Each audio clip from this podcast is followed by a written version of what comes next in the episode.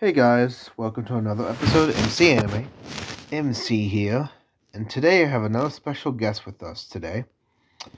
And Anti-Man, aka AM, developer for Omega, Yu-Gi-Oh fan, and just a really good person for the developmental stages of simulators for Yu-Gi-Oh.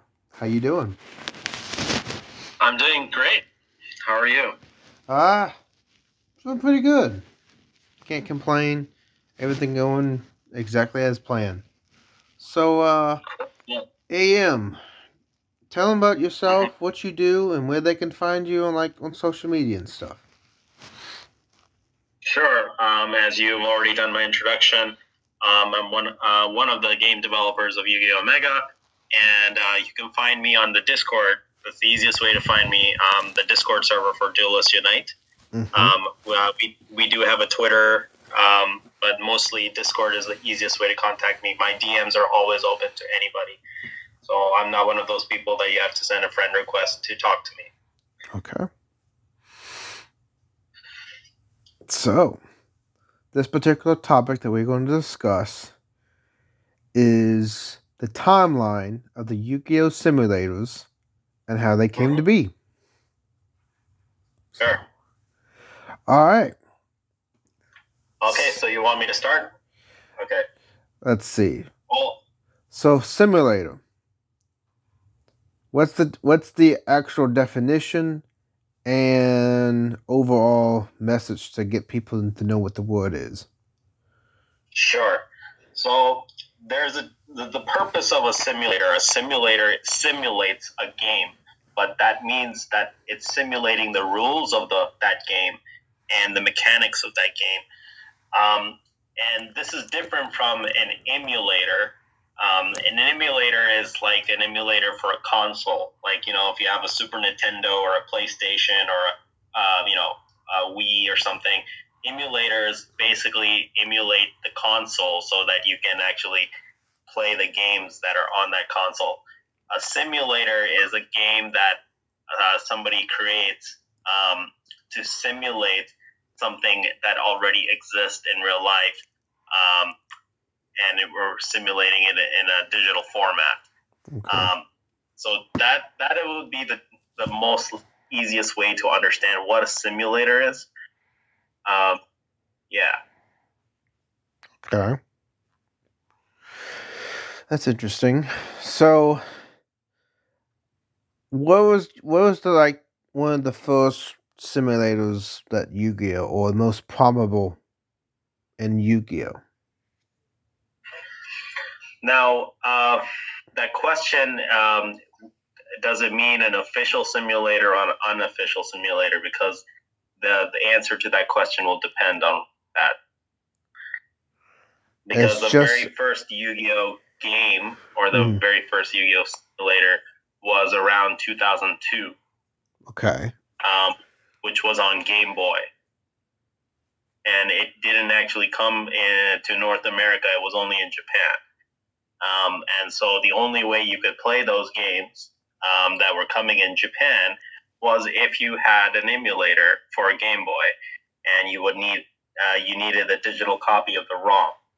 Oh, okay. Um, so a lot of people that were watching Yu-Gi-Oh as a kid growing up, when they were uh, you know watching the anime, um, they were into Yu-Gi-Oh, but we didn't have any video games at that time. Um, uh, we didn't get video games until um, very late, like around 2003. Mhm. Um, but there were a lot of video games even before that in Japan. Um, and now I, I can keep going. I don't know if you have, you have more questions because I can keep going forever on this uh, subject of uh, the simulators of timeline. Okay.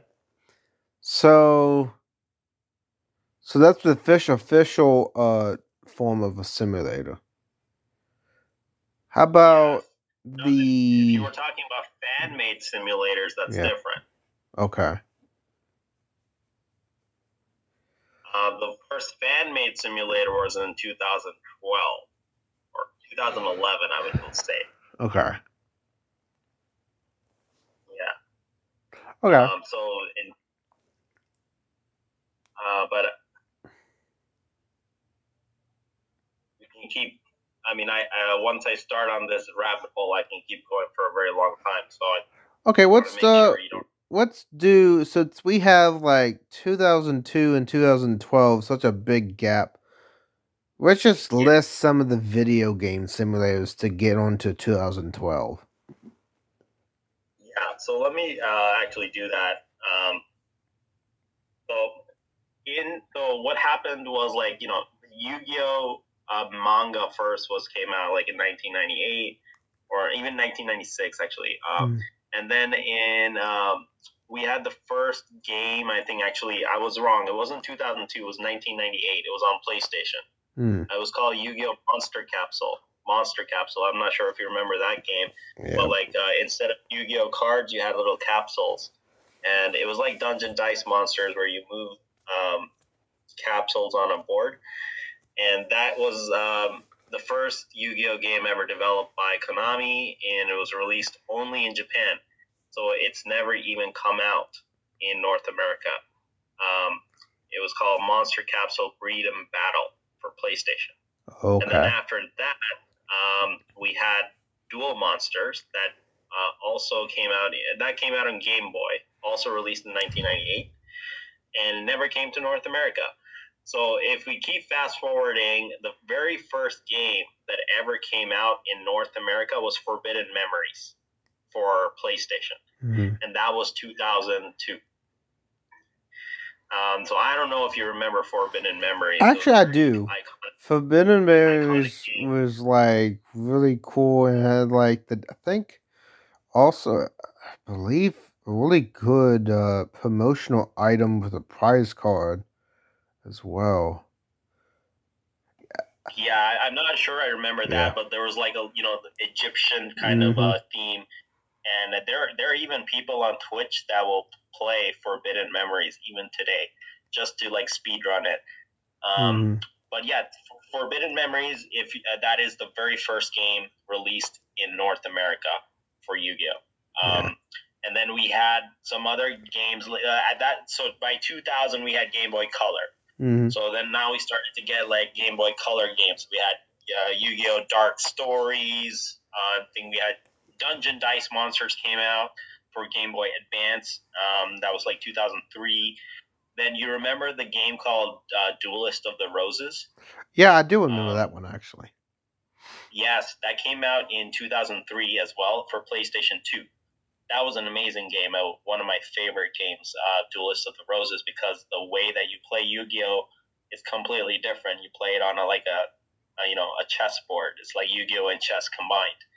Um, and then um, we had a couple more games come out. You know, like uh, Yu-Gi-Oh Sacred Cards, Falsebound Kingdom, Reshef of Destruction. Oh, Then the chess game was from the anime episode too. Remember they were doing like the shadow game with the chess, moving the monsters. yeah, yeah. Yeah. Yeah, yeah.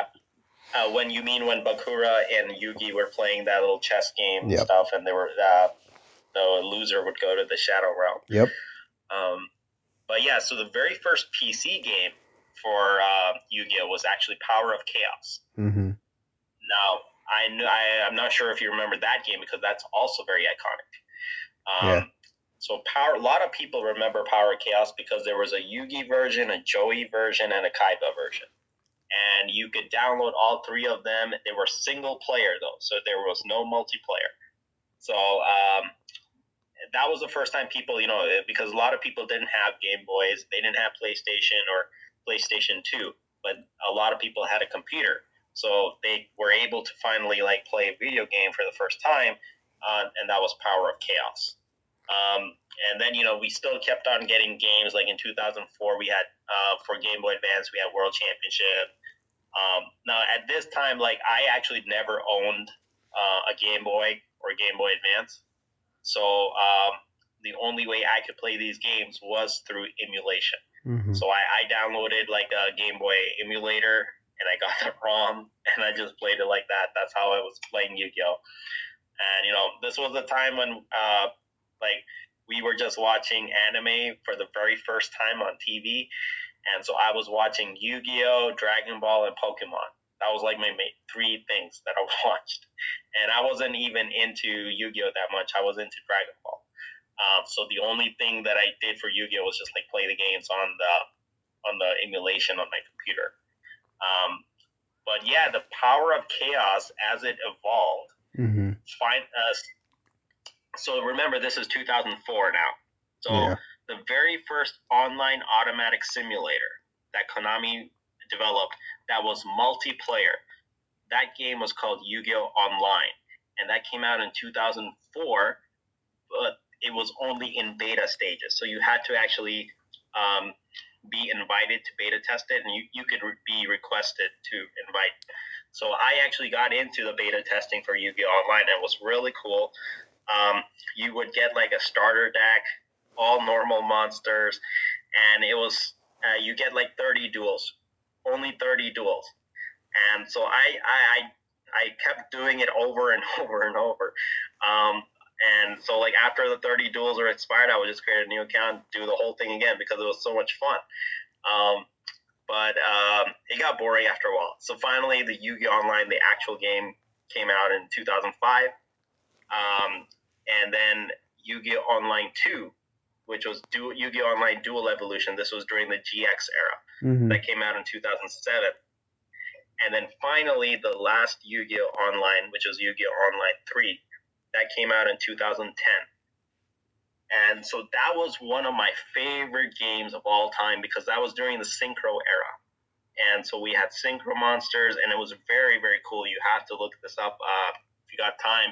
Um, on YouTube, there's uh, there's a guy who um, who's uh, famous for Yu-Gi-Oh! Online videos. Um, I forgot his name, but uh, uh, yeah, but uh, that game was very competitive. It had tournaments. You could trade cards online with other people, so it was actually very cool. Like completely different from what we have today. Um, but the trading of cards created an online economy because people could actually sell digital cards for real money online on like on eBay. Um, and so this created some kind of economy and it, was very interesting. Like I, I remember just like in real life, people have trade binders for all the different cards.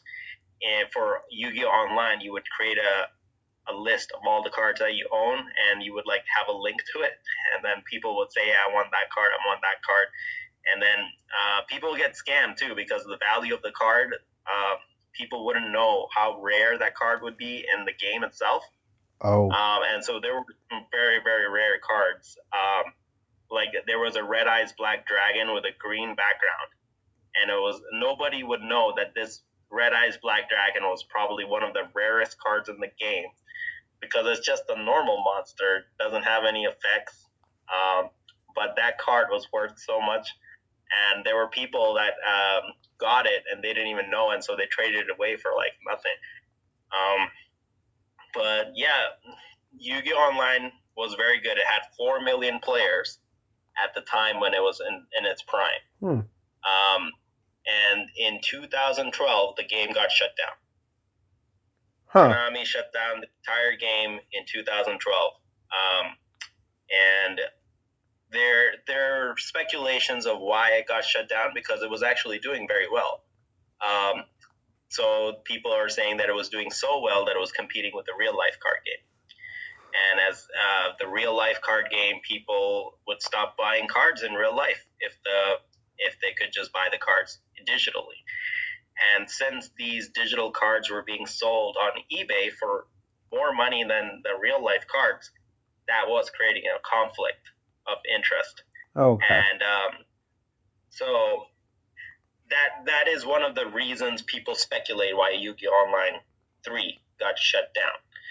Um, you know, we still had all these other video games like Tag Force um, and the Game Boy Advance games, Nintendo DS games. Those kept coming out, but Yu-Gi-Oh! Online 3 was basically dead. And it was very disappointing. I remember Mm. when it happened because Yu-Gi-Oh! Online was my favorite game. And, um, you know, I was, I think I was in college when this happened. And so I was already busy studying. So I wasn't even there to play the game in the last year when it got shut down.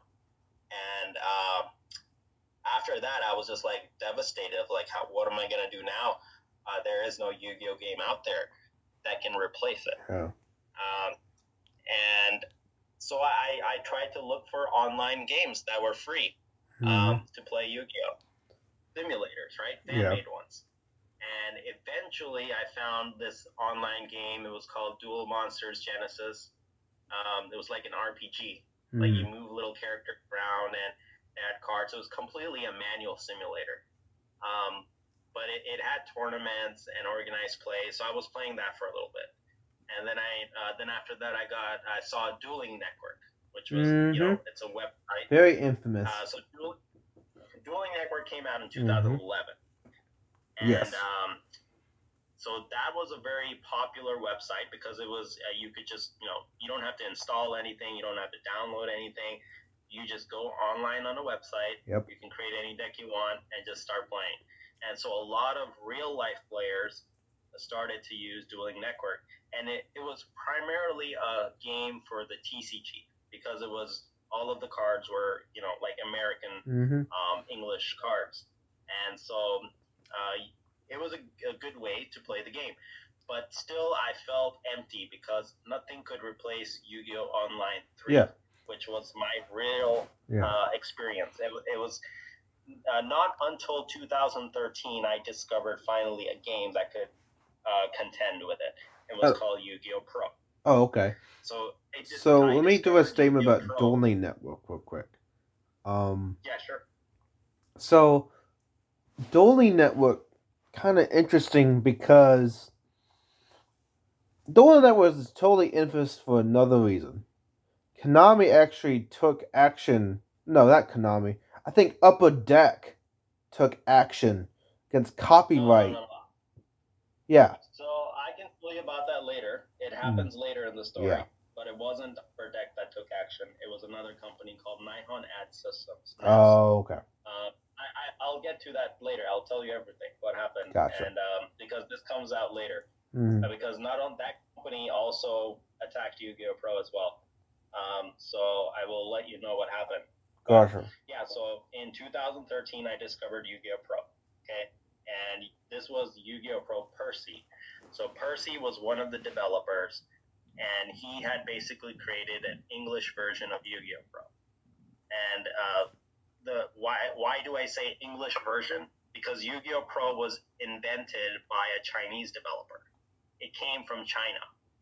Um, and you know, just like I told you that Dueling Network was for the TCG players, right? Mhm. Just because it's uh, English and people from North America are playing it and using it for practice. But have you ever wondered what are the people from Japan or China or Singapore, these OCG players? They're not on Dueling Network. So what are they using for competitive uh, Mhm. practice? So they actually use Yu-Gi-Oh! Pro.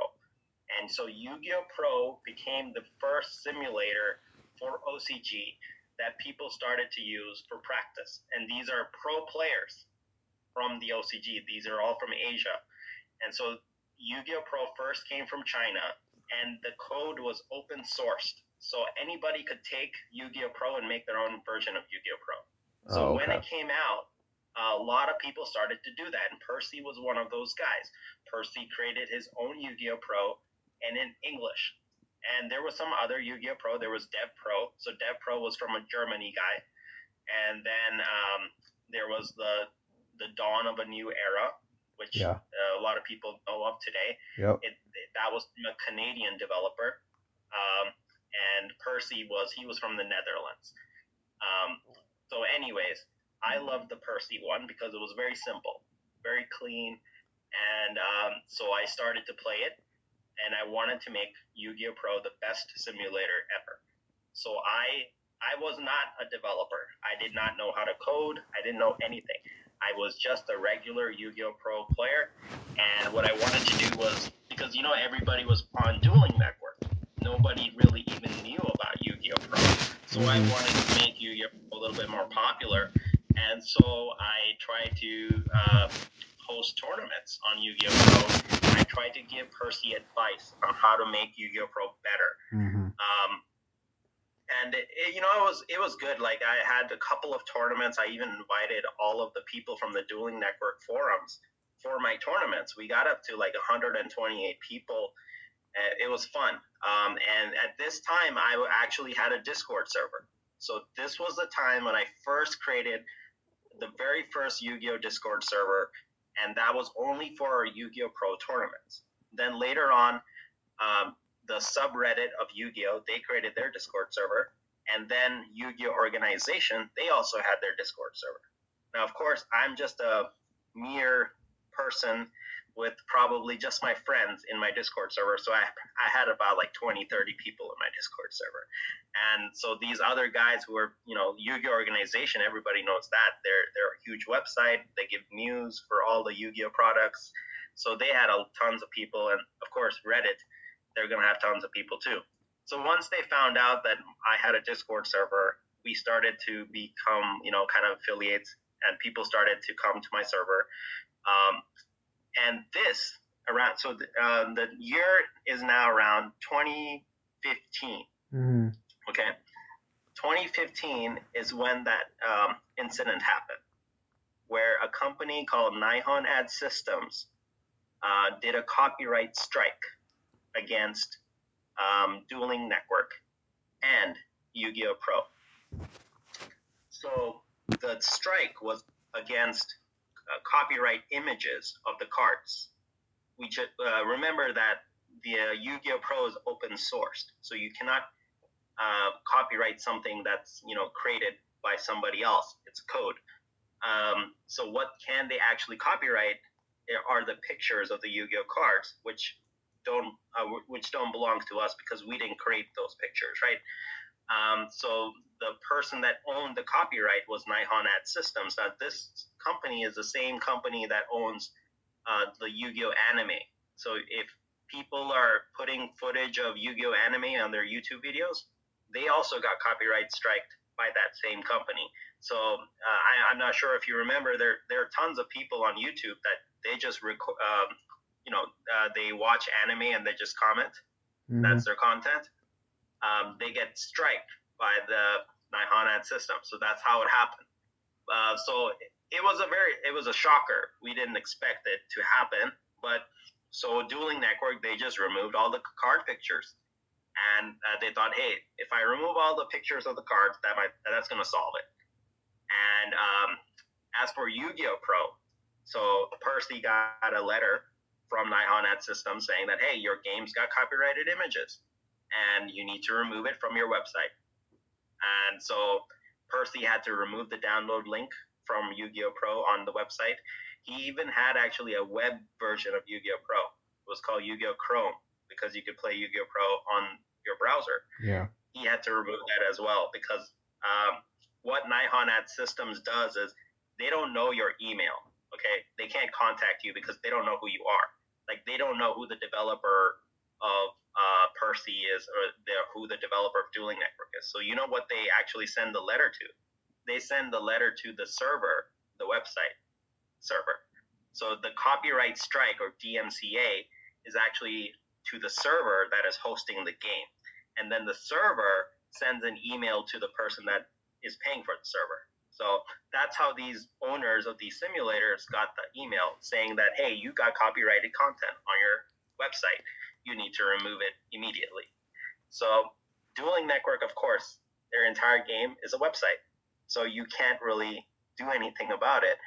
Um, and even after removing the pictures of the Yu Gi Oh cards, the, there was another developer called X Steven, and he, he had created a cool way of uh, basically appending a URL um, to the original Dueling Network URL and you would be able to get all the pictures back.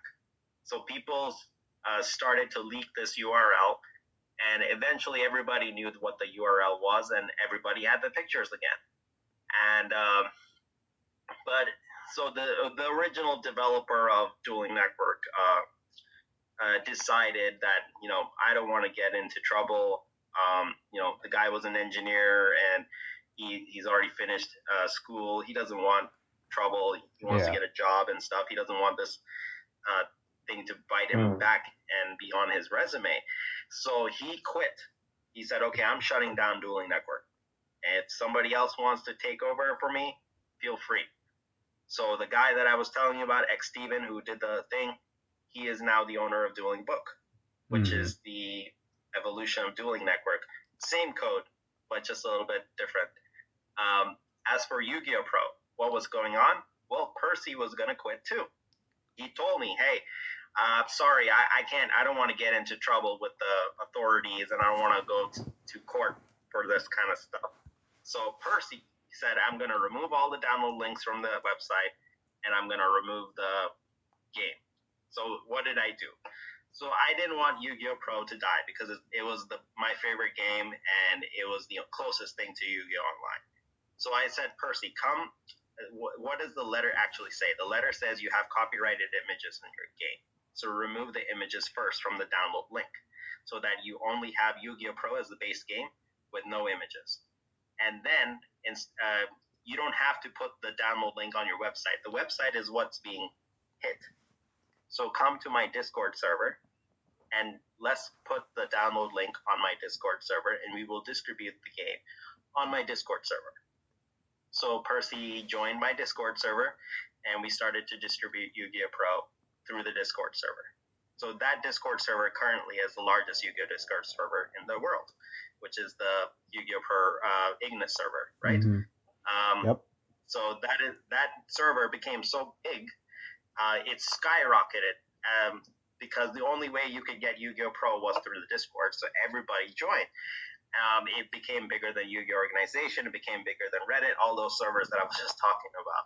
It skyrocketed so much that now it's the largest server, even bigger than Duel Links, bigger than Master Duel, all of these other servers. Um, but, anyways, um, so things were getting back to normal. Yu-Gi-Oh! Pro wasn't dead after all. And um, X Steven also recovered Dueling Network through Dueling Book. So now the year is 2016. Um, this is, uh, we're still in the Master Rule 3 era, okay? Mhm. And, but I'm getting bored of Yu Gi Oh! Pro now. so I'm like, okay, well, how am I going to get, how am I going to make Yu Gi Oh! Pro better? Because it's still not as good as Yu Gi Oh! Online. Uh, the animations are not that good, the graphics, and so I started to make the card pictures better. So I I found a way to get uh, very high quality arts of Yu-Gi-Oh, and then I um, found a way to automate making the card pictures through a program called Magic Set Editor, which is used also to make uh, cards for Magic the Gathering. So there was a way to automate all of this from the card database so you could make like 8,000 cards in one hour uh, automatically. Um, and the card pictures would be so crisp that you could actually read the card, uh, the card text on the card picture, which was never possible before. So I added this as an expansion pack through Yu-Gi-Oh! Pro Percy, and people loved it. It was called the HQ Card Project. Um, most popular project forever, and then even the Chinese developers who made Yu-Gi-Oh! Pro, they contacted me and they wanted the all of those HQ card pictures as well. And so this was kind of like my way into the whole Yu-Gi-Oh! Pro um, thing because remember I told you I'm not a developer. I don't know how to code. I was just a Yu-Gi-Oh! player, but I got really good at this whole uh, making Mhm. card pictures. And uh, so eventually the Chinese guys uh, they invited me to their uh, group, and I uh, there was a new project that was coming out that nobody knew of, and I it was called Yu-Gi-Oh! Pro 2. And so Yu-Gi-Oh! Pro 2 was basically Yu-Gi-Oh! Pro made in Unity. It was very exciting at the time. So remember, this is 2016, and I told you that I'm getting bored of Yu-Gi-Oh! Pro, and I want something new. So Yu-Gi-Oh! Pro 2 was so exciting. It was like completely new for me, and the graphics were amazing. The card pictures were very high quality. They added even those holograms that float above the cards, and they had uh, summon animations. It was great. Um, the only problem was that the developer um, got busy with school, and so he quit. So he gave me the source code of Yu-Gi-Oh! Pro 2. He said, "Okay, you know, now it's your job to uh, maintain the game." And uh, remember that all of the features that were in Yu-Gi-Oh! Pro Percy, those features were not in Yu-Gi-Oh! Pro 2. So Yu-Gi-Oh! Pro 2 was basically an incomplete game. We were supposed to add all those features, but it never got done because the developer quit. And I didn't know how to code, so I had no idea how to what to do with this game. So I was like, okay, you know what? I'm just gonna translate all the stuff to English and release it. And so people played Yu-Gi-Oh! Pro 2 um, on the server. And then eventually Percy's like, you know, I don't want people to be playing on Yu-Gi-Oh! Pro 2. I want them to be playing on Yu-Gi-Oh! Pro Percy. And so he said I shouldn't be um, distributing this game, and I should create another Discord server to uh, distribute uh, Yu-Gi-Oh! Pro 2. So I created Duelist Unite. That was a new Discord server that I created, and that was only to distribute Yu-Gi-Oh! Pro 2. Um, so now we had two Discord servers, one for Yu-Gi-Oh! Pro Percy and one for Yu-Gi-Oh! Pro 2. And then as this is occurring at the same time, you know, I'm trying to get people to help with Yu-Gi-Oh! Pro 2 development. Um, but Percy wanted to stick with Percy. And so I also invited some new people, um, scripters, so card scripters. And one of them was Edo 9300. So Edo 9300 is of course, the developer of Edo Pro. So I invited Edo Pro, not uh, I invited Edo 9300, Italian developer, very nice guy, very smart. Um, so I wanted to add deck masters into Yu-Gi-Oh! Pro Percy. You know, oh. we were into anime cards at the time, and we were trying to add all these cards into Yu-Gi-Oh! Pro. So we were adding every anime card, every manga card, every video game card, and so Deck Masters was the only thing left and I was like, how can we add deck masters? Because one of the rules for deck masters was if a deck master is just destroyed, it goes to the graveyard, you lose the duel. And but if your deck master is still alive on the field, you can't lose the duel even if your life points are zero, even if you run out of cards in your deck. Yeah. And we so we had to code that into Yu-Gi-Oh! Pro, and nobody knew how to do it because remember, the Yu-Gi-Oh! Pro was created by a Chinese developer. So we were only borrowing that code and translating it into English. Nobody actually knew how to uh, manipulate the actual Yu-Gi-Oh! Pro core code.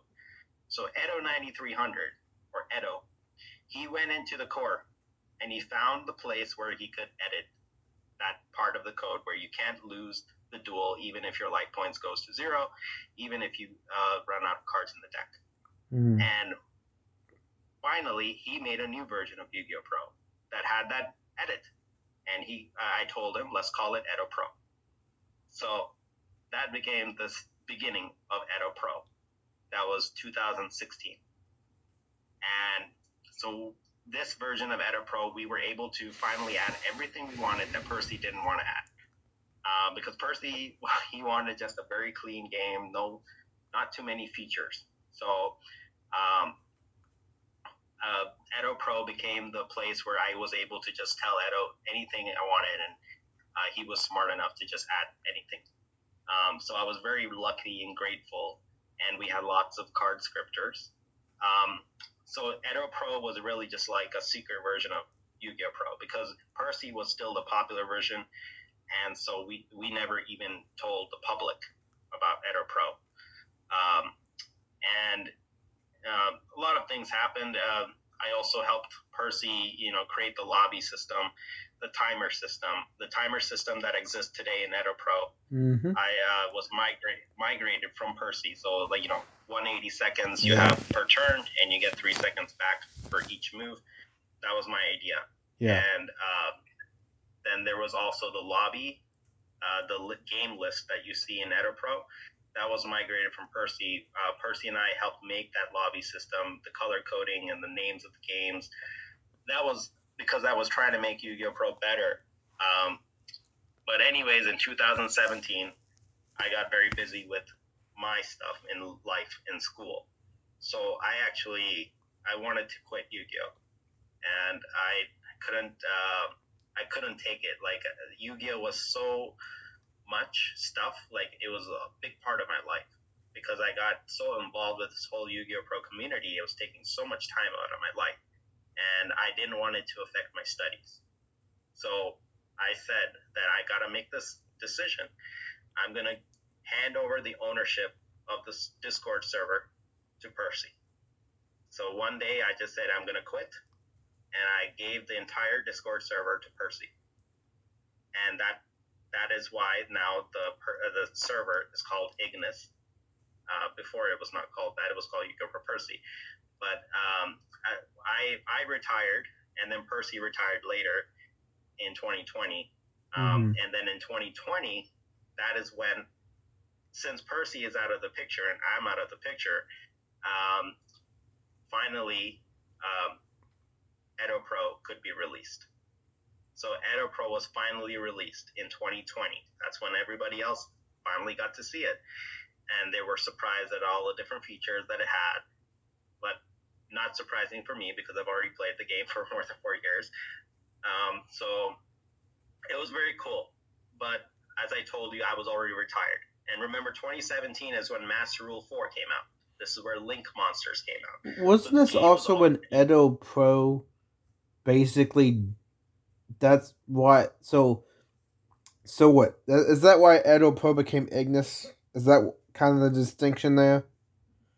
Yes, Edo okay. was the creator of uh, Edo Pro, but because okay. uh, we didn't want a one person to be behind the name, they named the team Ignis. So that just like Yu-Gi-Oh! Omega, the team is Duelist Unite. For Edo Pro, the team is Ignis. So um, that's why it, uh, the it, name of the server was changed to Ignis because it's not just for one person. And Edo actually doesn't even own the server because uh, once I gave the ownership to Percy, Percy retired and he never gave back the ownership. He never uh, gave the ownership to Edo or anybody else. So Percy is actually still the owner of the server. He's just not maintaining it anymore. Um, but uh, yeah, so 2017 was when Master Rule 4 came out. That's when Link Monsters came out, and you know a lot of people hated Link Monsters. Yeah. A lot of people left left the entire game, quit the game, and like I said, that was my uh, the best time for me to leave Yu-Gi-Oh was that time because I also didn't like Yu-Gi-Oh anymore because I had to use the extra monster zone first to make uh, a Link monster before I could even synchro summon or Xyz summon or any of that. So it killed all of the decks because you you couldn't use synchro monsters or uh, Xyz monsters unless you summoned a link monster first, and so it completely destroyed deck building. And I was just like, okay, until Konami fixes this, I'm not I'm not playing Yu-Gi-Oh. Yeah. And anyway, uh, so I I just quit Yu-Gi-Oh, and so did a lot of my friends. So did so many players, and so I I, I was done. And so 20, uh, you know, 2019, September of 2019. Uh, so like like I said, Duelist Unite, uh, the server that I, uh, the other server that I created, that was maintained by somebody else, one of my friends named Zepho, Zepho09. So he was maintaining Yu-Gi-Oh! Pro 2 at the time. And remember, I'm not maintaining anything anymore because I've quit. Yeah. I've retired. So around 2019, September of 2019, I get a message from somebody. Um, a Japanese girl. Um, and she said to me uh, that, you know, if nobody is maintaining Yu-Gi-Oh! Pro 2, let me take a look at the code. And said, okay, sure. Um, so I gave her the source code that we already had, and she was uh, really smart. She was able to actually figure out all of the stuff, and she started fixing Yu-Gi-Oh! Pro 2 um, and we got to like a really good version of Yu-Gi-Oh! Pro 2. But then eventually we got to a part where the Unity version of Yu-Gi-Oh! Pro 2 was so old because remember, uh, the Yu-Gi-Oh! Pro 2 wasn't maintained for like four years. So it the code became so old and outdated that it was impossible for us to actually fix some of the stuff. So this girl, her name is Kanogi, she is the lead developer of Yu-Gi-Oh! Omega today. And she was the genius behind everything. So she said, okay, let's let's just start over. Why do we have to use Yu-Gi-Oh! Pro 2? Let's just create a new game from scratch. And I was like, are you sure about that? How can we create a new game from scratch? I'm not that smart to do that. But hey, she was. So she even took the Yu-Gi-Oh Pro source code. She read all of it. She took, um, she was able to understand it. Remember, I told you Yu-Gi-Oh Pro source code mm-hmm. was very hard to uh, read. Um, it was made by the Chinese developers, and even the people who are uh, Chinese developers, they themselves cannot understand it because the guy who made Yu-Gi-Oh Pro also quit and retired. Um, so we were left with this code that nobody could understand, but for some reason she could understand it. Mm-hmm. So she was able to port the entire Yu-Gi-Oh Pro into Unity, the same way Yu-Gi-Oh Pro 2 was made. And then we started to add things little by little. I gave her my entire HQ. I was very excited now. Okay, I'm awake now because remember I told you I quit Yu-Gi-Oh in yeah. 2017, but she changed everything for me. So she uh, revived the spark of Yu-Gi-Oh that I once had uh, because I had hope again. I had hope that maybe we could make a Yu-Gi-Oh game good again. Um, and so I gave her all the resources I had. I was back in full action, maintaining uh, Duelist Unite server. I gave her everything. I gave her all the resources for my Yu-Gi-Oh card pictures, um, the frames, the assets, um, and that's how we were able to first create very high quality card pictures in um, Yu-Gi-Oh Omega and then um, then we started to say, hey, how do we want Omega to look like? Do we want it to look like Hearthstone? Do we want it to look like uh, Magic the Gathering Arena? So, like Magic the Gathering Arena was one of the best simulators for card games. So uh, we did look at that for a very long time. Um, but we took a lot of ideas. You know, people wanted something as fast as Yu-Gi-Oh Pro because Yu-Gi-Oh Pro became I was so surprised because by the time um, I came back into the Yu-Gi-Oh community, so many people were playing Yu-Gi-Oh Pro suddenly. I was like, wow, that's amazing. And it seemed like what happened was when Dueling Network got shut down, all of these people started to try Yu-Gi-Oh Pro for the first time.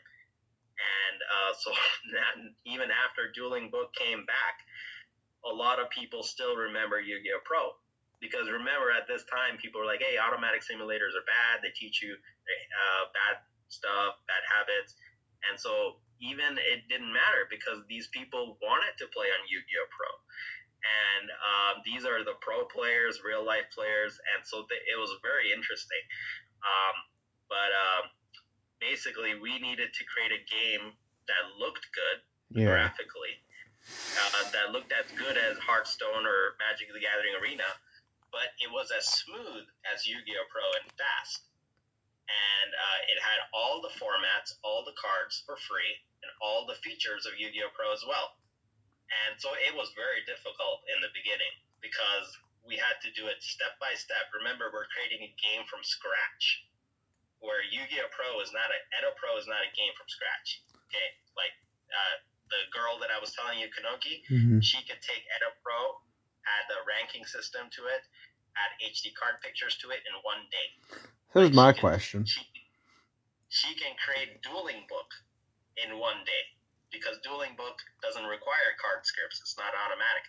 So she she had the capability of creating any of these simulators, whether it was Dueling Network or mm-hmm. Dueling Book or Edo Pro. But she chose the harder path.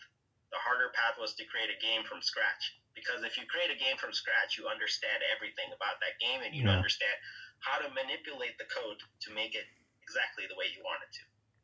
So it took us a couple of years because we announced uh, Omega like around uh, you know late 2019, and then 2020 Edo Pro got released. So everybody started playing that.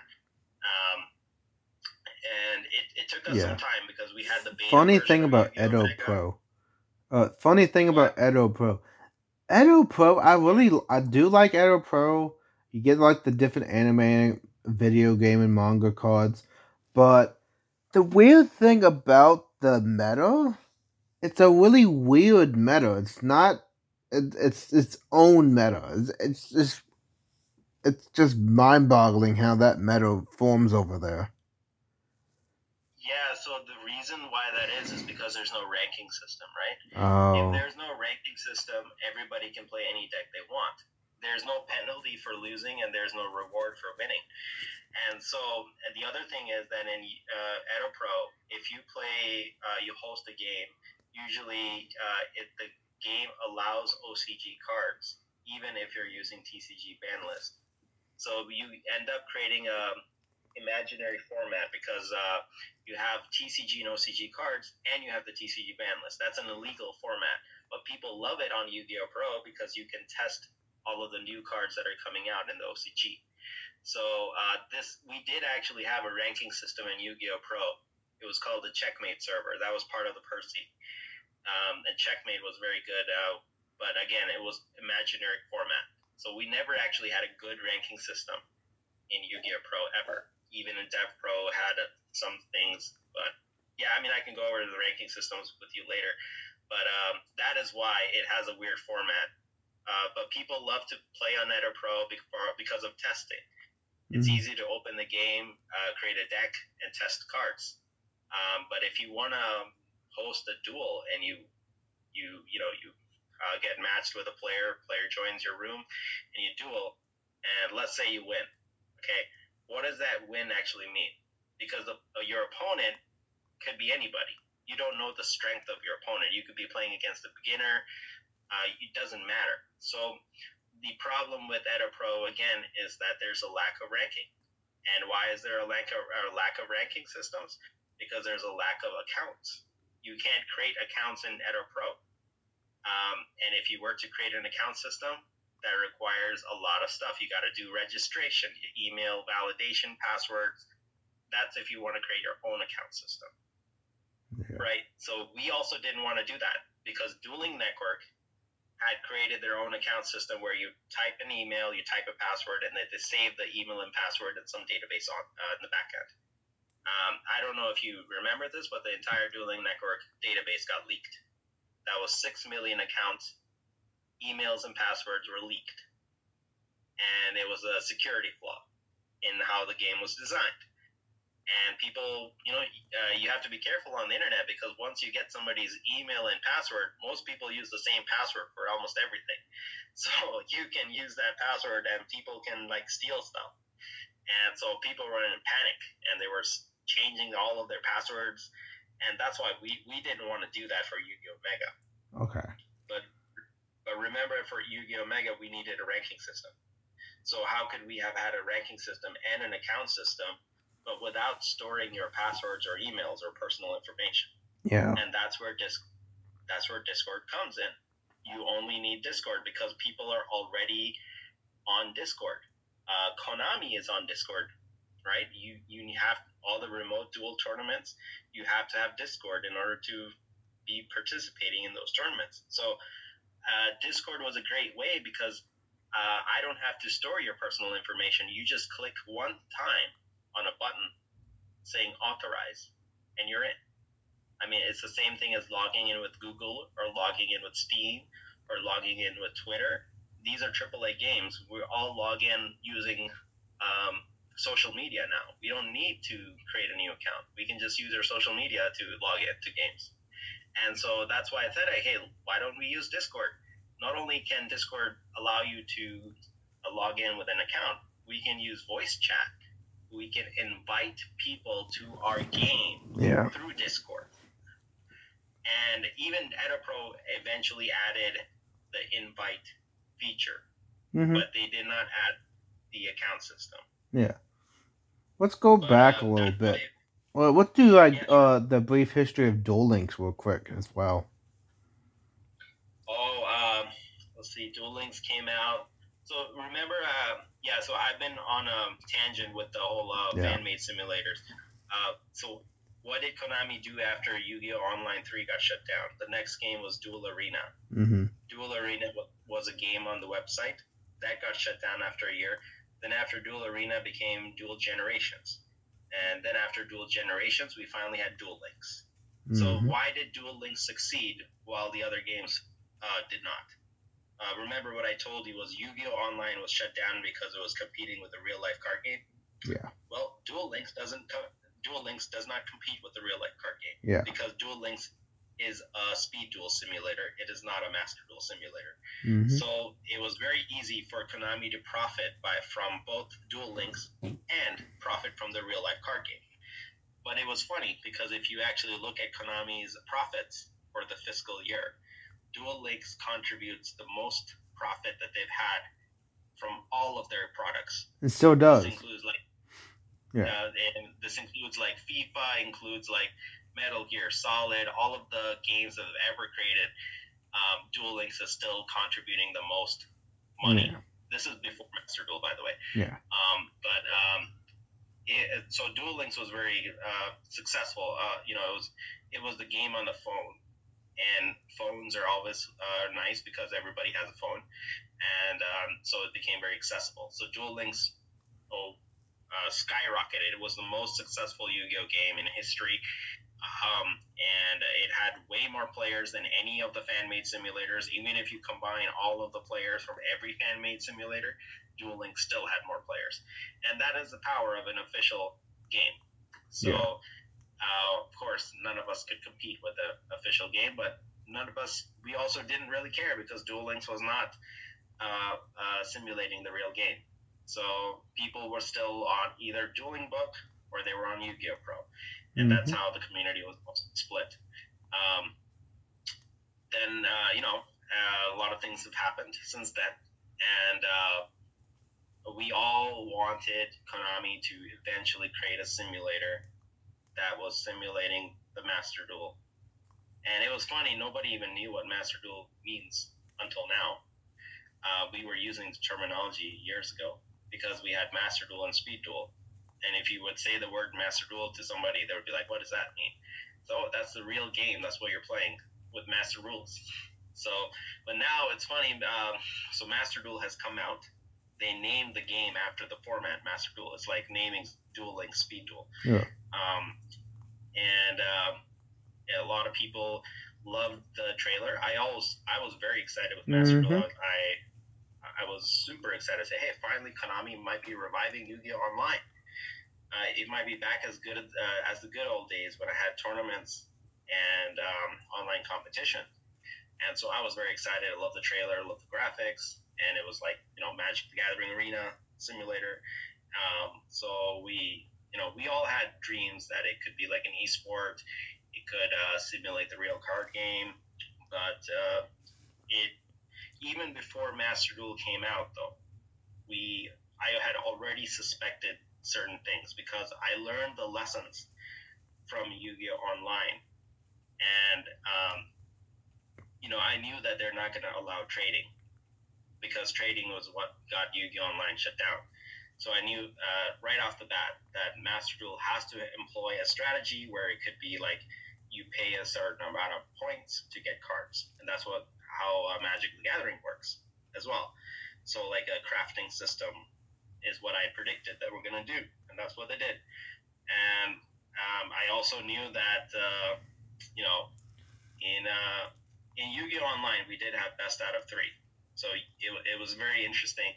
In Yu-Gi-Oh Online we had best out of three with side decks, and we had tournaments. And Mhm. in Master Duel we don't. We don't have tournaments. We don't have best out of three, and the the reason for that is very simple, actually. Um, once you understand how the ranking algorithm works, and in a game like Master Duel, um, you have everybody playing on the same the same ban list, the same format. So they needed a single ban list to unite players from all around the world. So Mhm. they couldn't use a TCG ban list, they couldn't use an OCG ban list. They had to use their own custom ban list. And I already predicted that because that's what happened in Yu Gi Oh! Online. Yu Gi Oh! Online also used its own ban list. We didn't have multiple different ban lists. Yu Gi Oh! Online had its own ban list. Well, yeah, So and also. Master Duel is also based on an older OCG as well. So Yes. Yeah. Yeah, but remember, the game comes from Japan, so of course Mhm. it's going to be OCG um, majority. Um, but that's fine. Um, the even the world's ban list uh, is TCG and OCG combined. Yeah. But uh, OCG rulings are always used in worlds uh, because again, the World Championship is in Japan. The game comes from Japan. Uh, and the Konami headquarters are in Japan. So in the end of the day, OCG makes the shots. mhm. Um, and so all of these games come from Japan eventually, right? We already talked about the game history, but uh, yeah, like uh, uh, if they have one format, one queue, the thing is that a company like Konami has to motivate people to play the game. How can you, if you're a company and you need to make money, you need to design a game that uh, allows people to play your game. Yeah. And so that means you need a, a ranking system that gives you rewards for winning, and you all you want almost no punishment for losing. And that is the type of ranking system we have in Duel Links. That's the type of ranking system we have in Master Duel. So what I mean by that is that it's easy to climb up, and uh, you feel very good when you climb up because uh, you get that adrenaline rush, the dopamine rush of easily defeating people in bronze, and um, you know you win three games, you climb up, and you can't even D rank once you get to the top. So once you reach diamond one, you can't fall down. So there's no punishment for losing. And I mean, the, the reason for that again is that if you reach the top, what's your motivation to keep playing the game if you've already reached the top? In Duel Links, for example, if you reach King of the Games, you just stop playing because you've already reached the top. So, uh, and, uh, you know, why would somebody even risk playing again because they might drop their rank? So that's why Konami had to implement that. Hey, you can't de-rank once you reach the top. Yeah. Well, that's not how a ranking system works, right? And uh, you know, ranking systems are not something very new. Every we've we've had a hundred years to actually develop math on how to make ranking systems. They're in every esport, uh, like League of Legends, um, like a lot of these games. There's esport games awards they're annual uh, awards that are given to games because of their competitive nature. Yeah. And that those awards are not given just because hey they're popular games. Mm-hmm. They're given because of the design of the game. And uh, so I would never want to design a ranking algorithm that does this. The entire purpose of a ranking algorithm is to rank the players. That means if I beat a really, really strong player, I should get more points than defeating a really beginner player. That's the fundamental basic part of a ranking system. So, you know, like let's say you went to Master Duel and you defeated some, let's say you defeated five beginner players. Okay. And I also opened Master Duel and I defeated five pro players. You and me are going to have the same score because uh, it's not going to care about the strength of the player. It's only going to care about the number of duels. Um, because both of us are in the same rank tier. So it doesn't matter. Everybody's considered the same strength as long as you're in the same tier. And um, so there's not a numerical rating system. It's just a ranking system for tiers. Mm-hmm. Um, and yeah, back on my the reason why this is best out of one is that the games have to finish fast. If the games don't finish fast, then people will not re-queue. You always need people in the queue to be matched. Otherwise, you're going to be waiting forever to uh, get matched into a ranking system. And the average wait time for any esport game is five minutes. If you go beyond five minutes, then you've failed. That means you have done something wrong. So Konami had to make um, their games finish fast because, you know, let, let's say there's a million players, million players um, who are in the queue then they all get matched. Okay, so all of those million players are dueling each other. This is why the single duel comes in. Best now of one. Yeah. Now the queue is empty, right? So what's going to happen for the other players that join the queue? They're going to have to wait 40 minutes because that's how long a duel takes to finish. Um, uh, and you know, 30, 40 minutes. They will be waiting for that long before uh, somebody else joins the queue again. And and not only that, you want lots of people in the queue so the matchmaking will pair you with somebody that's close to your strength level or the closest to your rating. But remember, in Master Duel, there is no rating. So as long as both people are in the bronze, you get matched. It doesn't matter. Um, and so, anyways, the reason um, why it's best out of one is that the matches have to finish quickly. And why, why we actually actually uh, when Master Duel came out, we had the entire full source code, It, they didn't even protect the source code. And in the source code, we could see that they had best out of three. In the source code, we could see that they had side decks. They had rush duels. They had Duel Links. In fact, the entire source code was the same source code that's being used in Duel Links and rush duels. It's one one core that has everything in it. And so the reason uh, it, the why they can't use side decks or best out of three is not because they can't. They can easily do it. It's already yeah. in the code. They just have to press one button and it's activated. Um, they choose not to have best out of three because if uh, the animations on the game, like summon animations mm-hmm. and moving your card, slamming it on the field, all of those animations take up time. You you cannot remove the animation time or the lag. In fact, the the animation time is longer than the lag. So the reason why people don't even experience lag on Master Duel is because the lag is hidden by the time the animation takes to complete. And so um, a best out of one duel is actually the same time as a best out of three duel on Yu-Gi-Oh! Pro. Um, and it, they can never fix that because in order to fix that, they would have to remove the animations. And the animations is what makes Master Duel what it is. True. The, yeah, the cool graphic of Master Duel, yeah. that's what makes Master Duel what it is. So they will never make um, the game faster by removing animations they didn't even add an option to remove animations because it doesn't matter if you remove it.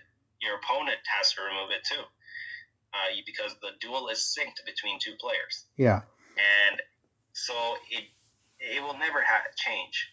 Um, best out of one is the simplest way to do fast duels. Yeah. And um, it's just now people have accepted it. And in fact, a lot of players love best out of one. Um, it's funny now they do. I think now they do some uh, like a a copped out version of Best Out of Three. They basically do uh, Best Out of One three times. You have yeah, that option that you can do. It's it doesn't fix the actual issue, but it does present a chance who goes first, who goes second, kind of thing. So it does provide that yeah. two out of three feeling which does actually make the environment a little bit better because at least know if you lost one, you can do the next one, and depending on what you draw, you can break the them. Yeah. Here's the problem with that. So in Duel Links, that's what they did. If you remember Duel Links Meta or Decade, yeah. he's a very popular content creator. He hosted tournaments on Duel Links with best out of three. He hosted basically the single games three times. So there's an exploit for that. Players can cheat the way to cheat is easy. After the first duel, you already know your opponent's deck. From your opponent's deck, you can change your deck for game two and game three. You can change, so the people change cards in the deck between the duels. They can change cards in the side deck. Nobody checks the decks because these tournaments are, you know, hundreds of players. Nobody's going to go check the deck. So there's an honor system where people just trust that you are using the same deck in all three of the games. Oh, so wait, and, you're not deck locked for this? What? You're not deck locked for the best of uh for the best of one of three games? You can change no, the deck? Not. Oh gosh. Yes, you can change. Uh and uh, so I, I don't know if you recall, but since Master Duel has come out, people have hosted uh, tournaments with $2,000 cash prize. And they did exactly what you're saying, which is best out of three in Master Duel, $2,000 cash prize. And uh, those tournaments, so let's say 64 people, okay?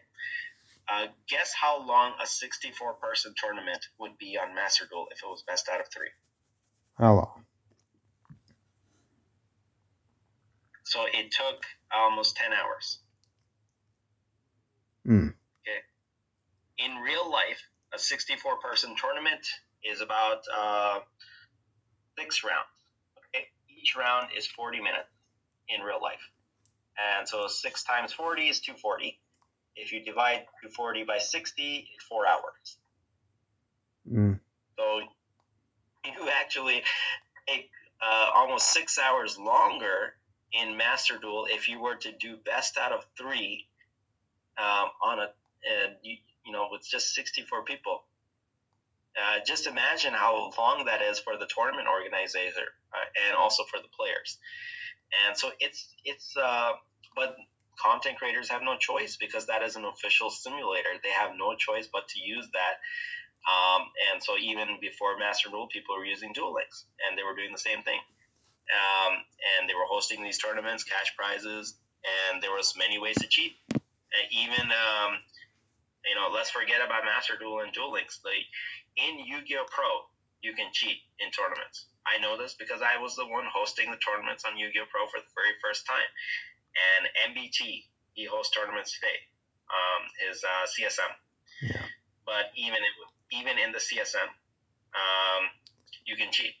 And how do you cheat? You uh, every Yu-Gi-Oh! Pro replay, you can actually steal the opponent's deck.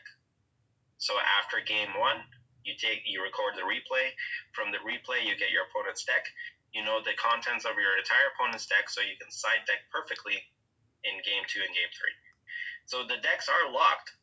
This time in Yu-Gi-Oh! Pro, at least the decks are locked, but the knowledge of your opponent's deck is not hidden, so you can still cheat. And not only that, you because Yu-Gi-Oh! Pro doesn't have any accounts. Remember, I told you that it has no accounts. So I can register for as five different people because I can open five different Yu-Gi-Oh Pros on my computer, each with a different deck, and I can uh, create different names and then just uh, play. And um, you know, it before people thought, oh, you got to have five different Discord accounts. Well, that's not hard to do either because now Discord allows account switching. So. Uh, again, we know about all of these exploits because we're developers. Uh, we know all of it. So when we designed Yu-Gi-Oh! Omega, we made it made sure that nobody could do this. So in in a tournament in Yu-Gi-Oh! Pro, uh, sorry, in a tournament in Yu-Gi-Oh! Omega, you cannot steal the opponent's deck. We have an option called replay sharing. So even in um, ranked duels, if somebody wants to steal your deck, if you have replay sharing off, then you, they, you cannot steal their deck. So there's nothing they can do. Um, and uh, even Master Duel actually has implemented this replay sharing option now. Uh, you cannot, if the replay sharing is enabled, then you can see their opponent's deck. Uh, but um, when if you host like a custom game with your friends in Master Duel, there's actually an option where you can say that, hey, I don't want my deck to be revealed to my opponent. Uh, so that Master Duel did, did, take some ideas from us, but uh, it's okay. It's good, uh, good ideas. So, um, yeah. But again, Master Duel still has a lot of exploits. On you know day one, all of those hacks, um, we already knew about them, and uh, you know it was funny. Kanogi, the lead developer of Omega, on day one, she she took the login bonus that you get when you log into Master Duel. Remember, you get some points when you log in for the first time she was able to trick the game into thinking that she's logging in again and again and again for the first time. So she was able to get infinite points, which means you can get any card you want because you can just open packs repeatedly. So normally, if you see 9,999 points, that would be a big number, right? Mm-hmm. And so people people would think, hey, there's a hacker here and there's something abnormal. Nobody should have 9,999. But it was actually considered normal activity because people like Team Samurai X1 and DK, they were already spending $10,000 on Master Duel. So they already also had 9,999 points. So if uh, because they had 9,999 points, it was considered normal. And so hackers were able to exploit this um, on game launch and they were a lot of people already had all the cards on game launch.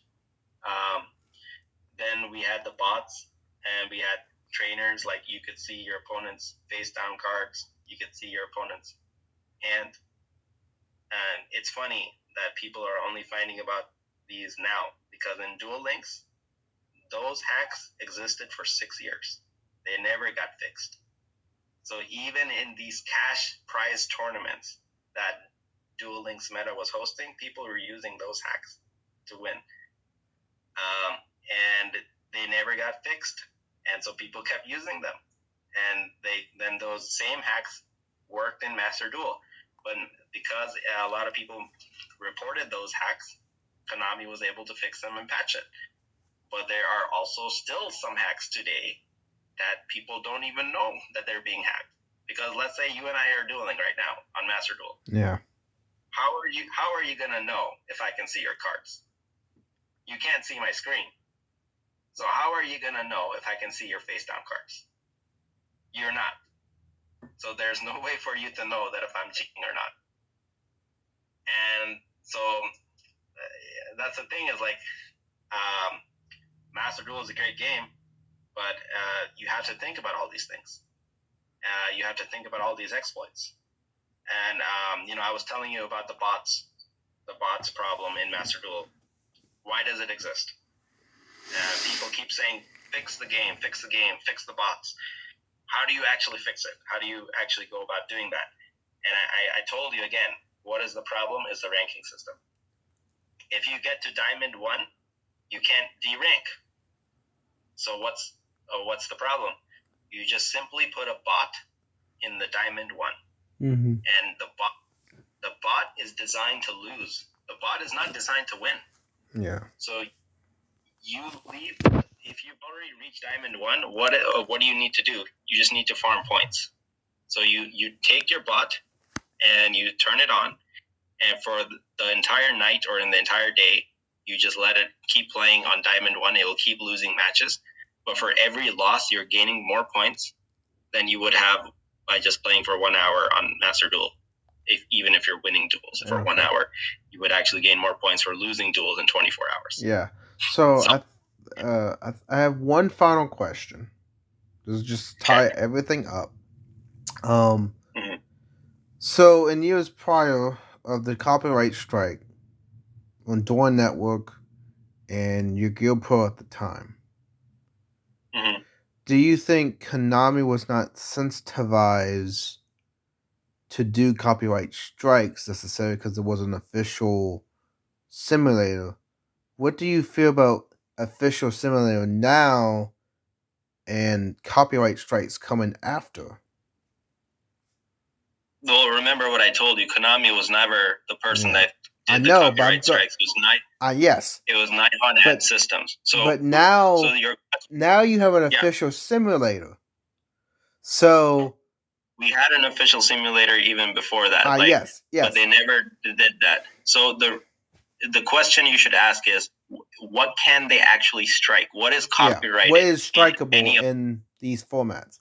Since everything is private and you're not selling it, it's really hard to take it down if it's private. So, does the private sector protect? No, no, no. It, it does. It's that. That doesn't matter.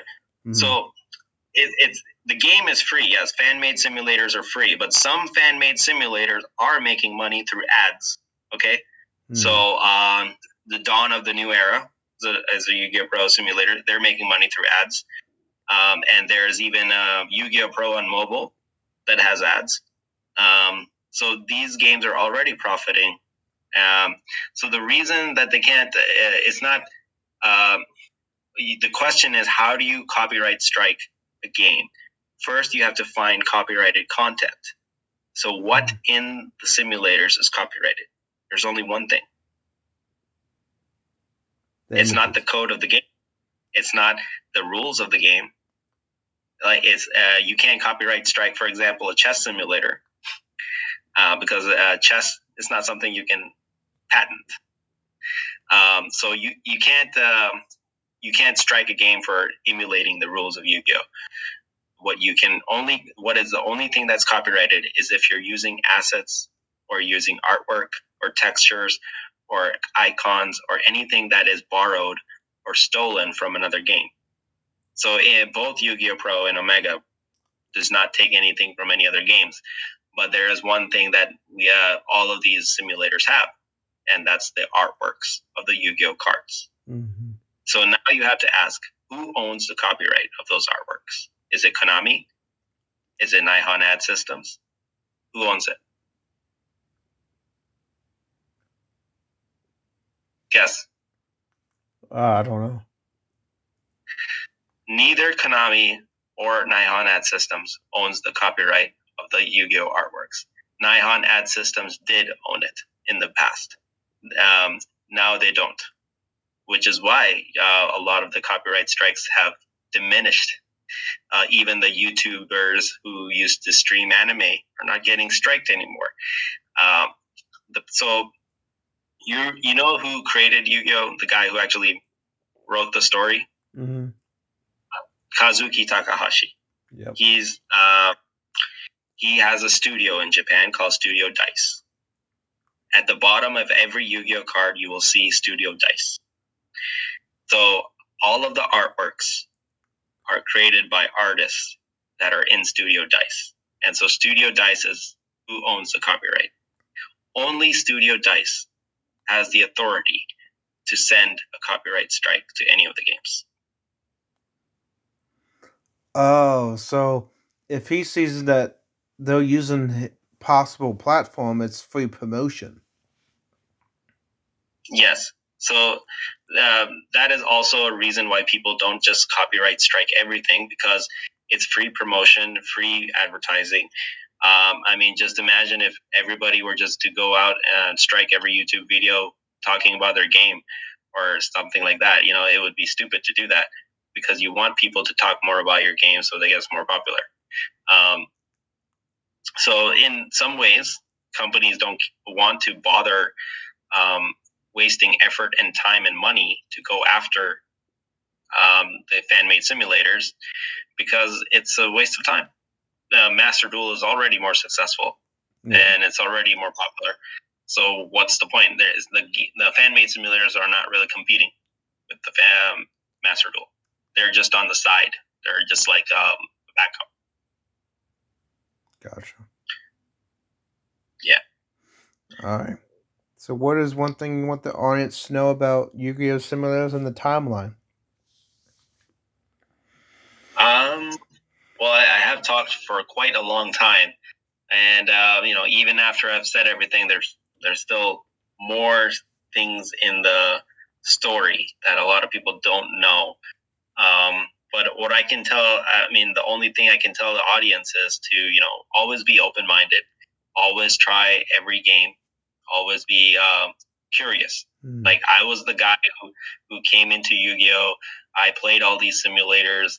I played Master Duel. I played Duel Links. I played every official simulator, and I played every fan-made simulator.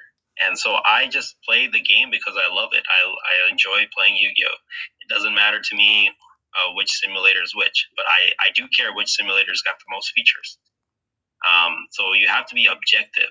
Don't you know? It's like going to a store and you see an iPhone on the left side and you see another phone on the right side. The phone on the right side is um, less uh, less expensive, but it has more features than the iPhone. Mhm.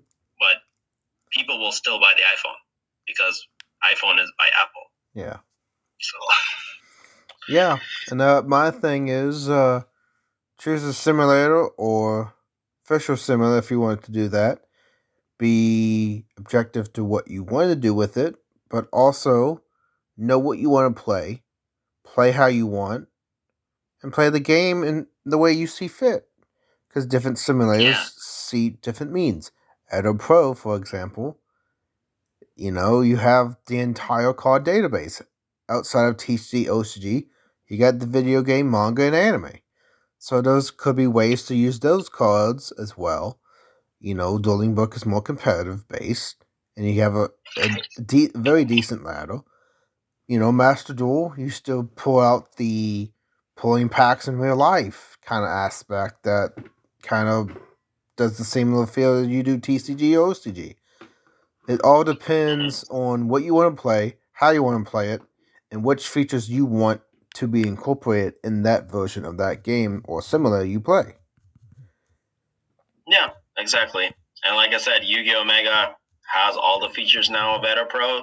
Mhm. It has all the features. Uh, it has a manual simulator, so it, you can even do whatever Dueling Book can do. Yeah. And it it has Master Duel stuff as well, since it has a Master Duel ban list. Can um, it has rarities, and those rarities even look better than Master Duel right now.